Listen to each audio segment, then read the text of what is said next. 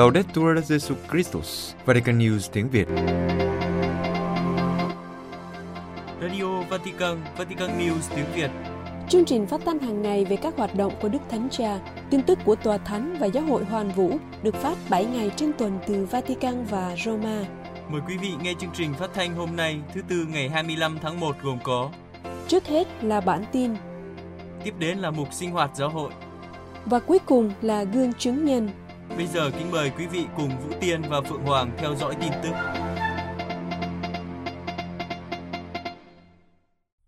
Đức Thánh Cha Francisco nói rằng không thể có hòa bình nếu không có phát triển và giáo dục. Vatican, sáng thứ Hai ngày 23 tháng 1 năm 2023, Đức Thánh Cha tiếp các tình nguyện viên của tổ chức của Ý về xóa nạn mù chữ trên thế giới. Ngài khuyến khích họ tiếp tục dấn thân xóa nghèo đói và thúc đẩy hòa bình qua giáo dục. Tổ chức bác ái do cha Carlo Muratore thành lập trong năm 1972. Sau thời gian truyền giáo ở Venezuela, linh mục người Ý này nhận ra rằng nguyên nhân chính của nạn nghèo đói là nạn mù chữ. Vì thế, khi trở về quê hương, cha đã thiết lập tổ chức thúc đẩy giáo dục. Trong 50 năm qua, tổ chức bác ái này đã tham gia xây dựng và hỗ trợ các trường học, tổ chức đào tạo giáo viên, xóa nạn mù chữ và dạy nghề cho người lớn, đặc biệt là phụ nữ ở hơn 80 quốc gia. Mọi hoạt động của các tình nguyện viên nhằm thúc đẩy phát triển bền vững và phẩm giá cho mọi người, thúc đẩy nền văn hóa hòa bình qua các dự án văn hóa. Trong buổi tiếp kiến các tình nguyện viên của tổ chức xóa nạn mù chữ, Đức Thánh Cha nhắc đến các thông điệp được ban hành trong những năm 60 của thế kỷ trước, như thông điệp Populorum Progressio, phát triển của các dân tộc của Đức Phaolô VI, và nhận định rằng cha Carlo Muratore đã nhận ra trong văn kiện này một điều rất quan trọng, đó là sự phát triển là đường dẫn đến hòa bình và không thể có sự phát triển con người toàn diện nếu không có giáo dục. Đức Thanh Cha nhận xét rằng trong các văn kiện này, đặc biệt là thông điệp Pacem Interis của Đức Thánh Cha Gioan 23 vẫn còn phù hợp cho thế giới ngày nay, một thế giới mà nguyên nhân chính của tình trạng kém phát triển vẫn chưa được loại bỏ vì mô hình phát triển vẫn chưa thay đổi. Đây là nơi để tổ chức bác ái thể hiện sự dấn thân. Đức Thanh Cha nói rằng Hoạt động của anh chị em nhằm xóa bỏ một trong những nguyên nhân của tình trạng kém phát triển, đó là nạn mù chữ. Đức Thánh Cha khẳng định, ước mơ của thông điệp Populorum Progressio cũng như thông điệp Fratelli Tutti là ước mơ của giáo hội và của Thiên Chúa, đấng muốn một thế giới trong đó tất cả chúng ta có thể sống như anh chị em với nhau trong phẩm giá đầy đủ. Ngài nói rằng, khi cộng tác với các nhà truyền giáo trong việc nghiên cứu và thực hiện một dự án giáo dục hoặc hỗ trợ giáo dục, nhận con nuôi từ xa, anh chị em góp phần tạo ra một thế giới mở ra, nơi mọi người được đồng hành trong mọi giai đoạn cuộc sống, không chỉ để cung cấp những nhu cầu cơ bản, nhưng còn để họ có thể cống hiến hết sức mình. Đức Thanh Cha kết thúc bài nói chuyện, khích lệ tinh thần các tình nguyện viên của tổ chức bác ái tiếp tục nuôi dưỡng lòng nhiệt thành qua tin mừng và xin Đức Mẹ đồng hành, ban cho họ niềm vui ra đi vội vã đến những hoàn cảnh đang cần được giúp đỡ. Đức Thánh Cha sẽ chủ sự buổi cầu nguyện đại kết trước Đại hội Thượng Hội đồng Giám mục. Vatican, Đức Thánh Cha sẽ chủ sự buổi canh thức cầu nguyện đại kết vào chiều tối ngày 30 tháng 9 năm 2023 tại quảng trường Thánh Phêrô trước Đại hội Thượng Hội đồng Giám mục vào tháng 10 năm 2023. Buổi cầu nguyện đại kết là một phần của sáng kiến cùng nhau quy tụ dân Chúa, diễn ra từ ngày 29 tháng 9 đến ngày 1 tháng 10 năm 2023, dành cho tất cả mọi người, được tổ chức bởi Cộng đoàn Taizé với sự cộng tác của giáo phận Roma. Văn phòng Tổng thư ký Thượng Hội đồng, Bộ Cổ võ Hiệp nhất các Kitô hữu, Bộ Giáo dân Gia đình và Sự sống và một số giáo hội Kitô khác. Trong buổi họp báo giới thiệu buổi cầu nguyện hôm thứ Hai ngày 23 tháng 1, Đức Hồng Y John Claude Hollerich, Tổng tường trình viên Thượng Hội đồng Giám mục giải thích, sáng kiến buổi cầu nguyện đại kết được trình bày trong tuần cầu nguyện cho sự hiệp nhất các Kitô hữu là một điều rất ý nghĩa. Không có hiệp hành nếu không có sự hiệp nhất trong giáo hội. Đức Hồng Y nói, Ngài không lo ngại về những ý kiến khác nhau trong giáo hội, đó là điều bình thường. Về bản chất, Thượng Hội đồng không gây chia rẽ, chúng ta cần lắng nghe nhau để phân định những gì Thiên Chúa muốn cho dân người. Thực vậy, tiến trình hiệp hành được thiết lập dựa trên ân sủng của bí tích thánh tẩy, được chia sẻ không chỉ giữa những người công giáo, nhưng còn giữa các Kitô hữu. Phát biểu tại buổi họp báo, thầy Alois, bề trên cộng đoàn đại kết Taizé ở Pháp cho biết, Buổi cầu nguyện không chỉ dành cho giới trẻ, nhưng cho tất cả các Kitô hữu. Sẽ có các bài đọc kinh thánh, lời nguyện chúc tụng, các bài hát tay dê và những giây phút thinh lặng. Thầy nói, chúng tôi hy vọng buổi canh thức này sẽ là dấu chỉ của tình bạn, hiệp nhất và hòa bình. Cũng tại buổi họp báo, Đức Tổng giám mục Ian Ennis, đại diện cho Đức Tổng giám mục Anh giáo của Canterbury cạnh Tòa Thánh, giải thích rằng Thượng hội đồng giám mục là một sự liên tục của công đồng Vatican II và Anh giáo có một truyền thống lâu đời của tiến trình hiệp hành. Điều vị đại diện Anh giáo nói cũng được Tổng giám mục Kazakh Pasamian, đại diện giáo hội Armenia cạnh tòa thánh lặp lại và nhấn mạnh thêm về sự cần thiết của sự khiêm nhường trong tiến trình hiệp hành. Sau cùng, mục sư Kristen Kiga, chủ tịch Hội đồng các giáo hội Kitô châu Âu, tái khẳng định giá trị của tính hiệp hành trong lĩnh vực đại kết. Sau buổi cầu nguyện đại kết, các giám mục và các tham dự viên của Thượng Hội đồng sẽ có 3 ngày tĩnh tâm, do cha Timothy Radcliffe dòng Đa Minh hướng dẫn. Vatican tài trợ cho Ukraine 10,7 triệu đô la Mỹ trong năm 2022. Vatican, trong năm 2022, Vatican đã tài trợ 10,7 triệu đô la Mỹ cho Ukraine. Bộ Bắc Ái của Tòa Thánh đã chi 2,2 triệu đô la Mỹ cho viện trợ nhân đạo ở Ukraine, còn 8,5 triệu đô la Mỹ khác đến từ Quỹ Bắc Ái của Đức Thánh Cha. Trong năm 2022, Đức Hồng Y Konrad Kajewski, Tổng trưởng Bộ Bắc Ái của Tòa Thánh đã đến Ukraine 5 lần. Trong chuyến đi đầu tiên vào tháng 3 năm 2022, Đức Hồng Y đã tham dự buổi cầu nguyện liên tôn cho hòa bình ở Lviv. Và trong chuyến đi thứ hai, Ngài đã trao một chiếc xe cứu thương đã được Đức Thánh Cha làm phép cho bệnh viện ở Lviv. Trong chuyến đi thứ ba vào dịp phục sinh, một chiếc xe cứu thương khác của Đức Thánh Cha đã được tặng cho một bệnh viện ở Kiev. Và điều gây chú ý trên toàn cầu trong chuyến viếng thăm lần này là bức ảnh Tổng trưởng bùa bác Ái của Tòa Thánh quỳ cầu nguyện trên những ngôi mộ tập thể mới được phát hiện trước đó ở Buka. Chuyến đi thứ tư vào giữa tháng 9, Đức Hồng Y đã đến thăm miền đông Ukraine và bị pháo kích, nhưng thoát được trong khi phân phát đồ cứu trợ cùng với Đức cha Jan Sobito, giám mục phụ tá của Tổng giáo phận Kharkiv, Zaporizhia của Ukraine. Ngày hôm sau, Ngài đến viếng thăm những ngôi mộ tập thể ở thành phố Izum phía đông.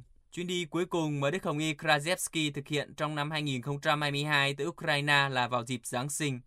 Trong lần đó, Ngài chở các đồ đã quyên được, nhất là các quần áo giữ ấm, các máy phát điện, quyên góp được trong những tuần trước đó với sự đóng góp của các công ty và những người hảo tâm. Trong các lần viếng thăm, Bộ Bác Ái của Tòa Thánh đã chi 2,2 triệu đô la Mỹ cho viện trợ nhân đạo ở Ukraine. Đức Hồng Y cho biết thêm, vì chiến tranh vẫn chưa chấm dứt nên 2,2 triệu đô la Mỹ khác đang được chuẩn bị cho các hoạt động cứu trợ tiếp theo. Trên thực tế, hơn 10 triệu đô la Mỹ đã được Bộ Bác Ái sử dụng cho các hoạt động cứu trợ trong năm 2022 là nhờ lòng hảo tâm của những người thiện trí. Chỉ riêng tháng 12 năm 2022, khi Bộ phát động chiến dịch quyên góp với mục tiêu là 100.000 euro, nhưng kết quả thu được là 300.000 euro. Đức Hồng Y rất ngạc nhiên về sự quảng đại này. Giám mục Los Angeles cầu nguyện cho các nạn nhân vụ nổ súng ở vũ trường. California, hôm Chủ nhật ngày 22 tháng 1, Đức Tổng giám mục Jose Gomez của Tổng giáo phận Los Angeles đã cầu nguyện cho các nạn nhân của vụ nổ súng xảy ra tại một vũ trường ở Monterey Park, California.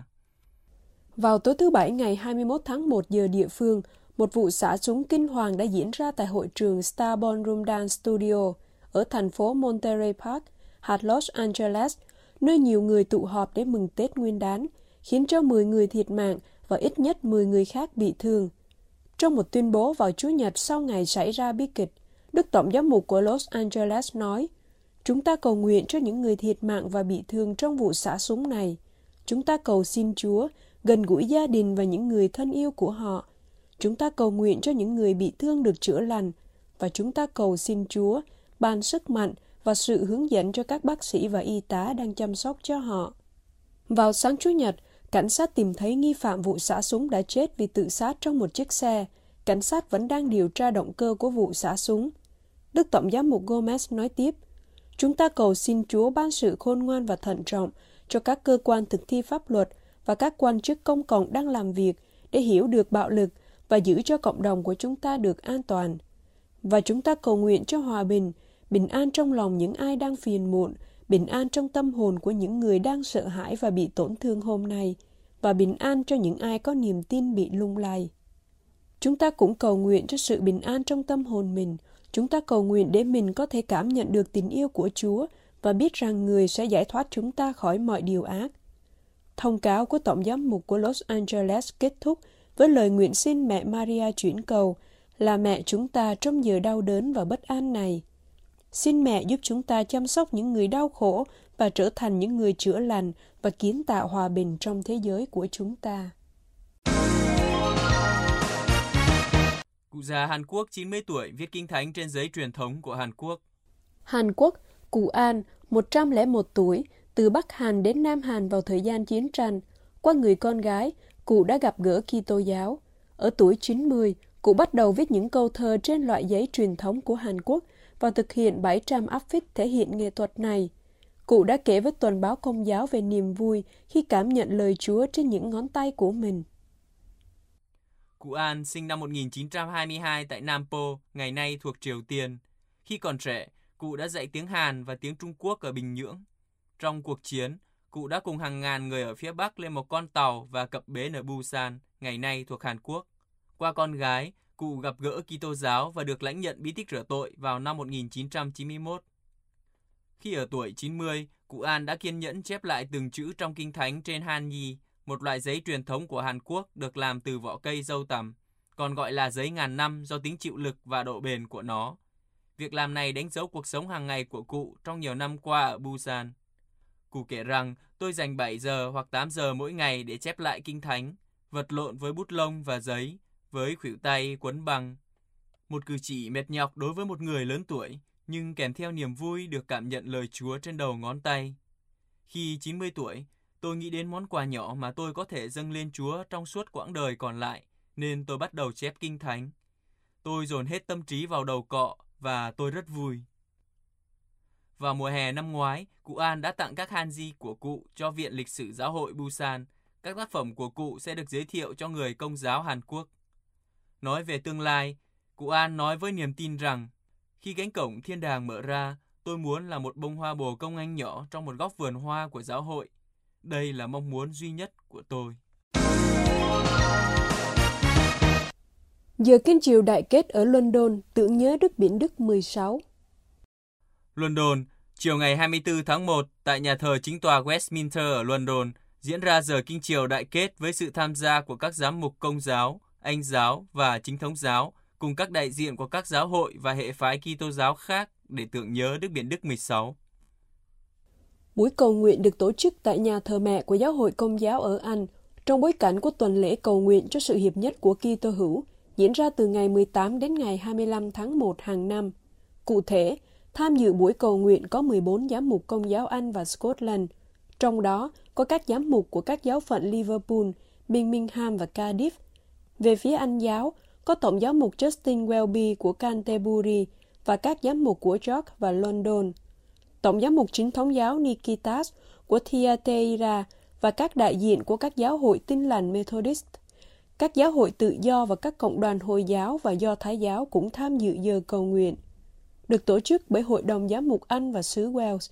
Giờ kinh chiều do Đức Hồng Y Vincent Nico, giáo chủ công giáo Anh chủ sự, trong khi Lord Rowan Williams, nguyên tổng giám mục Canterbury của Anh giáo thuyết giảng. Chính hai vị lãnh đạo này của công giáo và Anh giáo đã cùng với nữ hoàng Elizabeth và phu quân là hoàng tử Philip chào đón Đức Biển Đức 16 trong lần Ngài viếng thăm Vương quốc Anh từ ngày 16 đến ngày 19 tháng 9 năm 2010. Chuyến viếng thăm của Đức Cố Giáo Hoàng được bắt đầu từ Scotland và những sự kiện quan trọng trong chuyến viếng thăm là thánh lễ phong chân phước ở Birmingham cho Đức Hồng Y John Henry Newman và bài phát biểu trước Quốc hội Westminster. Vị vừa theo dõi bản tin ngày 25 tháng 1 của Vatican News tiếng Việt. Vatican News tiếng Việt. Chuyên mục Sinh hoạt giáo hội. Sứ điệp của Đức Thánh Cha cho Ngày Thế giới Truyền thông Xã hội lần thứ 57 Kính thưa quý thính giả, Ngày 24 tháng 1 hôm qua, lễ Thánh Francisco de Sales, bổn mạng của giới báo chí công giáo, Vatican đã công bố sứ điệp của Đức Thánh Cha cho Ngày Thế giới Truyền thông Xã hội lần thứ 57 sẽ được cử hành vào Chủ nhật ngày 21 tháng 5, lễ Chúa Thăng Thiên. Sứ điệp Ngày Thế giới Truyền thông Xã hội năm 2023 có tựa đề Nói cách chân thành, theo sự thật và trong tình bác ái. Như thế, trong sứ điệp năm nay, Đức Thánh Cha mạnh mẽ kêu gọi đi ngược dòng với khuynh hướng xã hội để ủng hộ những khát vọng hòa bình theo gương của Thánh Francisco de Sales. Trong sứ điệp, Đức Thánh Cha viết, trong bối cảnh bi kịch của cuộc xung đột toàn cầu mà chúng ta đang trải qua, việc khẳng định một truyền thông không thù địch là điều cấp thiết – Chúng ta cần những nhà truyền thông tham gia vào việc thúc đẩy giải trừ quân bị hoàn toàn và dấn thân xóa bỏ chứng ám ảnh gây chiến tranh đang ẩn nấp trong trái tim chúng ta. Chủ đề Sứ điệp năm 2023 được kết nối một cách lý tưởng với chủ đề năm 2022 là chủ đề mời gọi lắng nghe và với chủ đề năm trước nữa, trong đó khuyến khích hãy đi và xem. Những điều kiện để làm truyền thông tốt Lần này Đức Thánh Cha muốn nhấn mạnh đến việc nói bằng trái tim, nghĩa là nói cách chân thành. Thật vậy, trái tim là điều thúc đẩy chúng ta đi đến một cách truyền thông cởi mở, chào đón, đối thoại và chia sẻ, khởi động một động lực mà Đức Thánh Cha định nghĩa là động lực truyền thông thân tình. Việc đón nhận người khác là điều cho phép. Sau khi lắng nghe người khác với tâm hồn trong sáng, chúng ta sẽ có thể nói theo sự thật trong tình yêu. Đức Thánh Cha viết, Chúng ta đừng sợ công bố sự thật, cho dù đôi khi không thoải mái, nhưng hãy sợ nói sự thật cách không bác ái, không có trái tim. Bởi vì chương trình của người Kitô hữu, như Đức Biển Đức 16 đã viết, là con tim biết nhìn. Một trái tim với nhịp đập của nó tiết lộ sự thật về con người chúng ta và vì lý do này chúng ta phải lắng nghe. Điều này khiến người nghe điều chỉnh theo cùng một bước sóng để mức thậm chí có thể cảm nhận được nhịp tim của người kia trong trái tim của chính mình. Sau đó, điều kỳ diệu của sự gặp gỡ có thể xảy ra, điều khiến chúng ta nhìn nhau với lòng trắc ẩn cảm thông, tôn trọng đón nhận những yếu đuối của nhau, thay vì phán xét bằng tin đồn và gieo rắc bất hòa và chia rẽ. Để thông truyền sự thật trong tình bác ái thì cần có trái tim trong sáng. Đức Thánh Cha nhận định, chỉ bằng cách lắng nghe và nói với một trái tim trong sáng, chúng ta mới có thể nhìn xa hơn vẻ bề ngoài và vượt qua sự mơ hồ, điều mà cả trong lĩnh vực thông tin không giúp chúng ta phân định trong thế giới phức tạp mà chúng ta đang sống. Lời kêu gọi nói cách chân thành thách thức triệt để thời đại mà chúng ta đang sống. Thời đại quá nghiêng về sự thờ ơ và phẫn nộ, thậm chí đôi khi còn dựa trên nền tảng của thông tin sai lệch, điều làm sai lệch và lợi dụng sự thật. Đức Thánh Cha giải thích rằng, việc truyền thông cách thành thật có nghĩa là những người đọc hay lắng nghe chúng ta sẽ tiến đến việc chào đón chúng ta tham dự vào những niềm vui và nỗi sợ hãi, hy vọng và đau khổ của những người nam nữ trong thời đại chúng ta. Những người nói theo cách này yêu thương người khác bởi vì họ quan tâm và bảo vệ quyền tự do của người khác mà không xâm phạm nó. Gương mẫu của việc truyền thông chân thành chính là Chúa Giêsu khi người đồng hành cùng hai môn đệ trên đường Emau người nói với họ bằng con tim, đồng hành với cuộc hành trình đau khổ của họ cách tôn trọng, giới thiệu chính mình chứ không áp đặt, yêu thương mở lòng trí họ để hiểu ý nghĩa sâu xa của những gì đã xảy ra. Thật vậy, họ có thể vui mừng thốt lên rằng tâm hồn họ bừng cháy khi người nói chuyện với họ trên đường và giải thích kinh thánh cho họ. Và Đức Thánh Cha nhận định, trong một giai đoạn lịch sử được đánh dấu bởi những phân cực và tương phản, mà thật không may ngay cả cộng đoàn giáo hội cũng không tránh khỏi. Cam quyết truyền thông từ trái tim và với một vòng tay rộng mở, không chỉ liên quan đến những người trong ngành truyền thông, nhưng là trách nhiệm của mọi người. Tất cả chúng ta được mời gọi để tìm kiếm và nói lên sự thật và làm điều đó với lòng bác ái.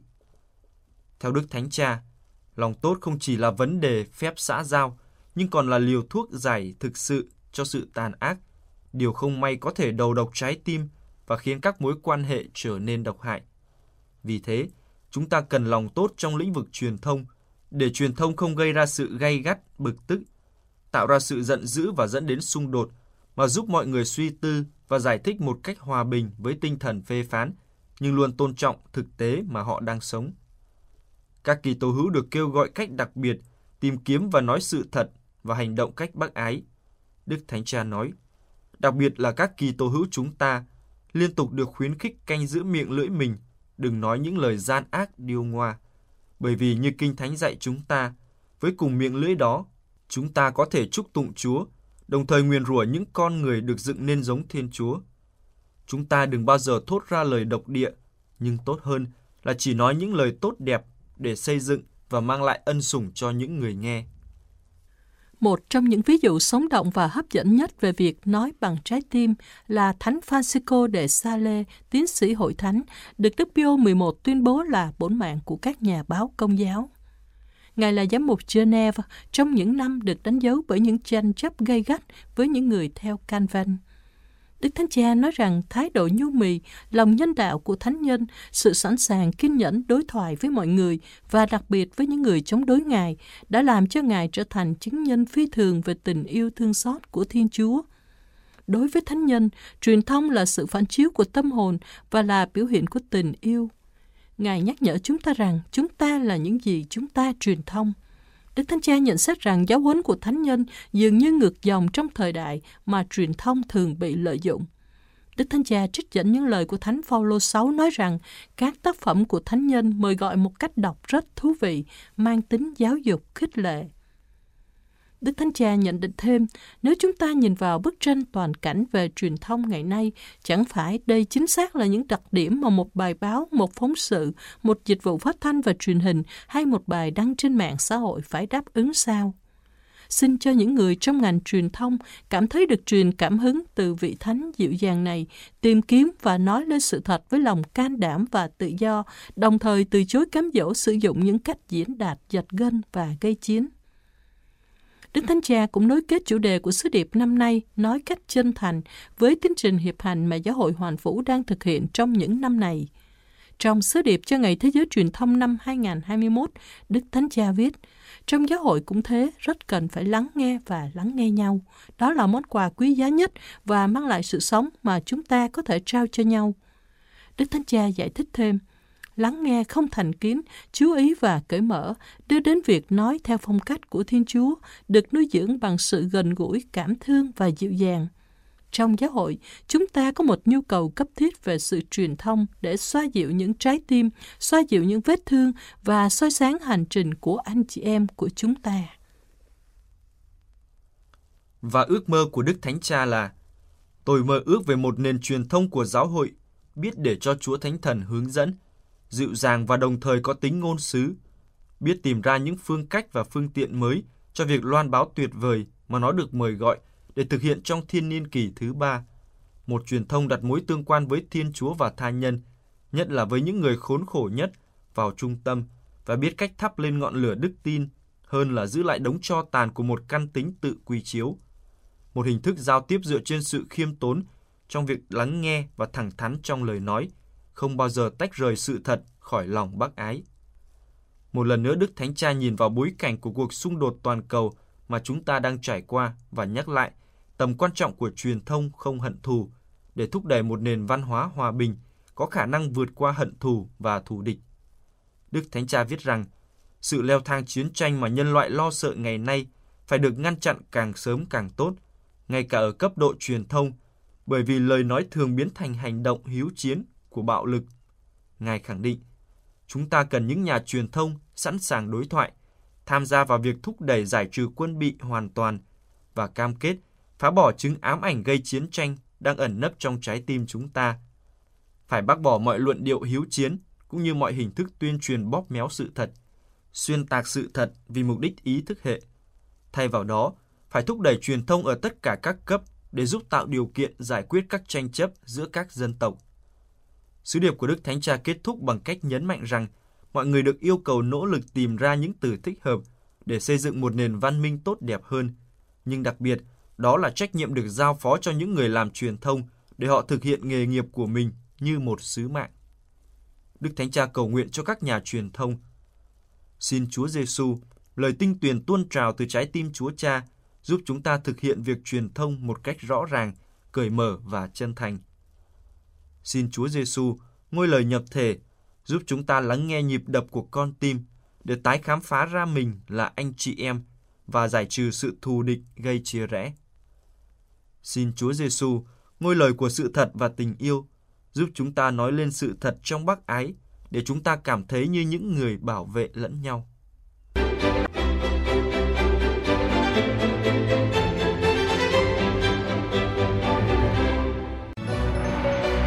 Vatican News tiếng Việt.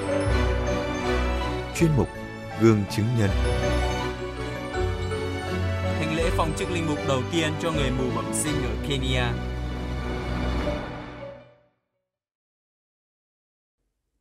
Ngày 14 tháng 1 vừa qua, thầy phó tế Michael Mitamo bị mù bẩm sinh đã được thụ phong linh mục.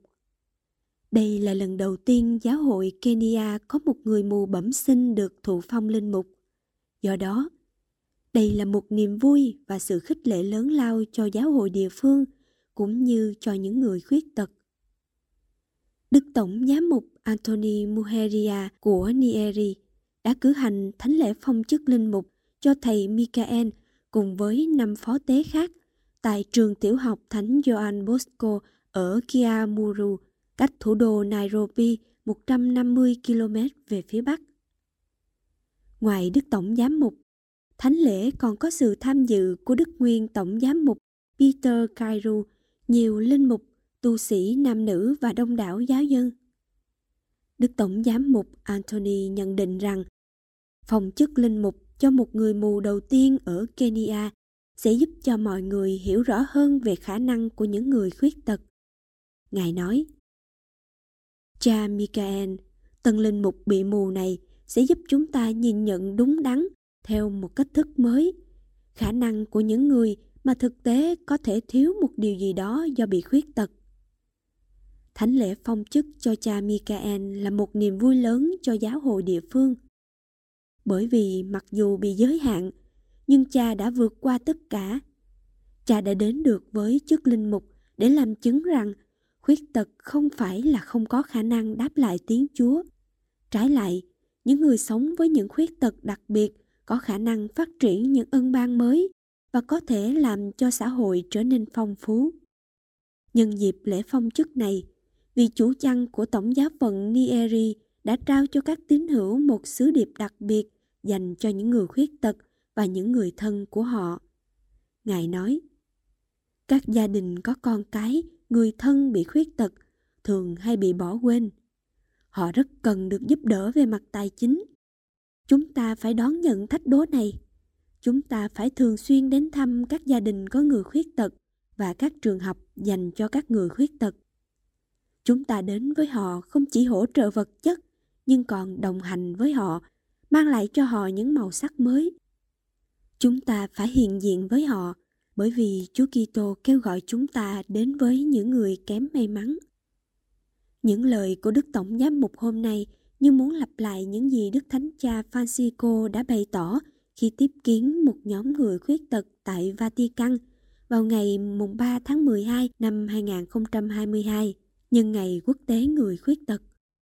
Trong ngày đó, trước sự hiện diện của khoảng 100 người khuyết tật, trích lời Đức Thánh Giáo hoàng Gioan Phaolô thứ hai, Đức Thánh Cha nói: Ngay cả khi tâm trí hoặc khả năng giác quan và trí tuệ của một người bị tổn thương thì họ vẫn là một con người toàn vẹn với các quyền thánh thiên và bất khả xâm phạm của mọi con người.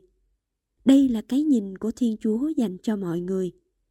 Vì vậy, việc giáo hội đón tiếp và gần gũi những người khuyết tật là thi hành sứ mạng ngôn sứ của mình. Đức Thánh Cha còn nhấn mạnh thêm rằng, bảo vệ quyền con người của họ thôi thì chưa đủ, nhưng còn cần phải dấn thân nhiều để đáp ứng những nhu cầu hiện sinh của họ về các chiều kích khác nhau như thể chất, tâm linh, xã hội và thiên liêng. Bởi vì mọi người nam nữ trong bất kỳ hoàn cảnh nào của họ, ngoài các quyền, họ còn có những nhu cầu sâu xa hơn, chẳng hạn như nhu cầu thuộc về, tương quan và nuôi dưỡng đời sống tâm linh. Điều này cũng bao hàm việc xóa bỏ mọi phân biệt đối xử và đáp ứng một cách cụ thể nhu cầu của những người khiếm khuyết về thể chất và tinh thần để họ cảm thấy được công nhận và được tham gia.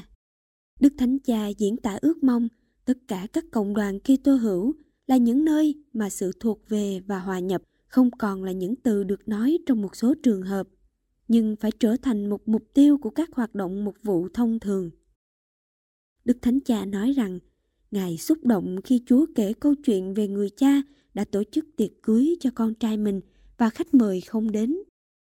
Ông đã gọi các đầy tớ và nói, hãy đi ra các ngã đường và mời hết mọi người, già trẻ, bệnh tật, khỏe mạnh, người tội lỗi, người không có tội. Tất cả mọi người không loại trừ ai.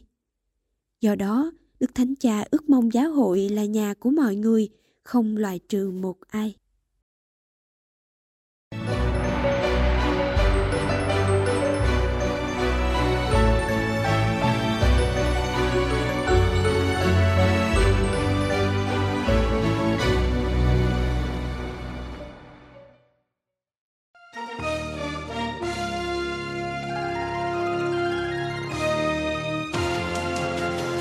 Cảm ơn quý vị đã chú ý lắng nghe chương trình Radio Vatican của Vatican News tiếng Việt. Xin Thiên Chúa chúc lành cho quý vị và toàn gia quyến. Laudetur Jesu Christus, ngợi khen Chúa Giêsu Kitô.